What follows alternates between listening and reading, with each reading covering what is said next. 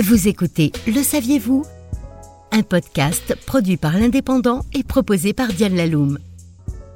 Place à une des plus grandes success stories commerciales du siècle dernier sur fond de dépression économique, de chômage et de rebondissements salvateurs, le Scrabble. Un le saviez-vous qui a bien failli ne jamais voir le jour, mais c'était sans compter sur la persévérance de son inventeur. 1929, craque de la bourse de New York. La crise touche toutes les catégories sociales d'une Amérique exsangue. Les faillites s'enchaînent, l'activité s'effondre.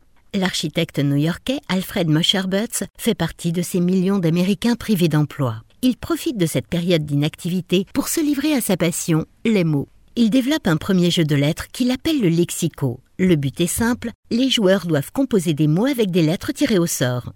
Butts avait attribué des points différents aux lettres en fonction de leur fréquence d'utilisation. Pour l'anecdote, c'est en décortiquant les exemplaires du New York Times que le génial architecte avait créé l'une des plus grandes originalités de son jeu. Alfred s'était livré à une statistique sur la répétition des lettres contenues dans le journal. Il en déduisit une fréquence d'utilisation entre les lettres courantes, rares ou exceptionnelles. Il leur attribua ainsi des valeurs différentes. Cette analyse lui permit également de déterminer la bonne répartition du nombre de lettres identiques parmi les 100 jetons attirés au sort. Mais voilà, les fabricants de jeux refusent le lexico. Mais Butts, bien que frustré, ne désarme pas. L'époque est aux mots croisés qui fleurissent dans tous les journaux, et en les voyant, Butts a l'idée de composer un tableau qui ressemble à une grille de mots croisés. Le lexico cède donc sa place au criss-cross. Malheureusement, les fabricants rejettent en bloc son invention. Déçu, Alfred renonce à son rêve et retrouve un emploi. Fin de l'histoire Pas tout à fait.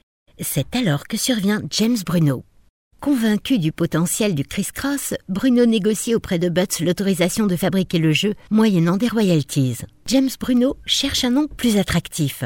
Son choix se porte sur le verbe Scrabble, dont l'une des acceptations signifie tâtonner dans le but de trouver quelque chose. Ne reste plus pour James qu'à déposer la marque Scrabble, et c'est chose faite le 16 décembre 1948.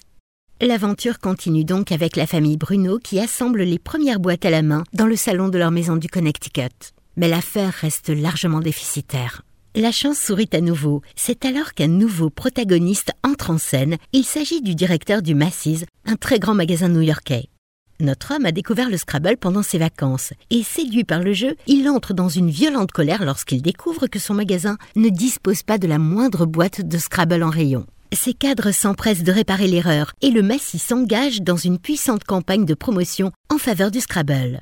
Cette fois, la véritable carrière commerciale du jeu commence. L'année suivante, James Bruno ne peut plus répondre à la demande qui ne cesse de croître. Aussi doit-il céder sa licence à l'un des principaux fabricants de jeux du moment, celui même qui avait éconduit Butts. Le Scrabble débarque en Australie et en Grande-Bretagne dès 1953. S'ensuivent les premières adaptations en d'autres langues, dont le français dès 1955. Mais le Scrabble ne s'implante réellement dans l'Hexagone que dix ans plus tard, notamment grâce au soutien du Club Méditerranée. Et à ce jour, une centaine de millions de boîtes de Scrabble ont été vendues à travers le monde. C'était Le Saviez-vous? Un podcast produit par l'Indépendant et proposé par Diane Laloum.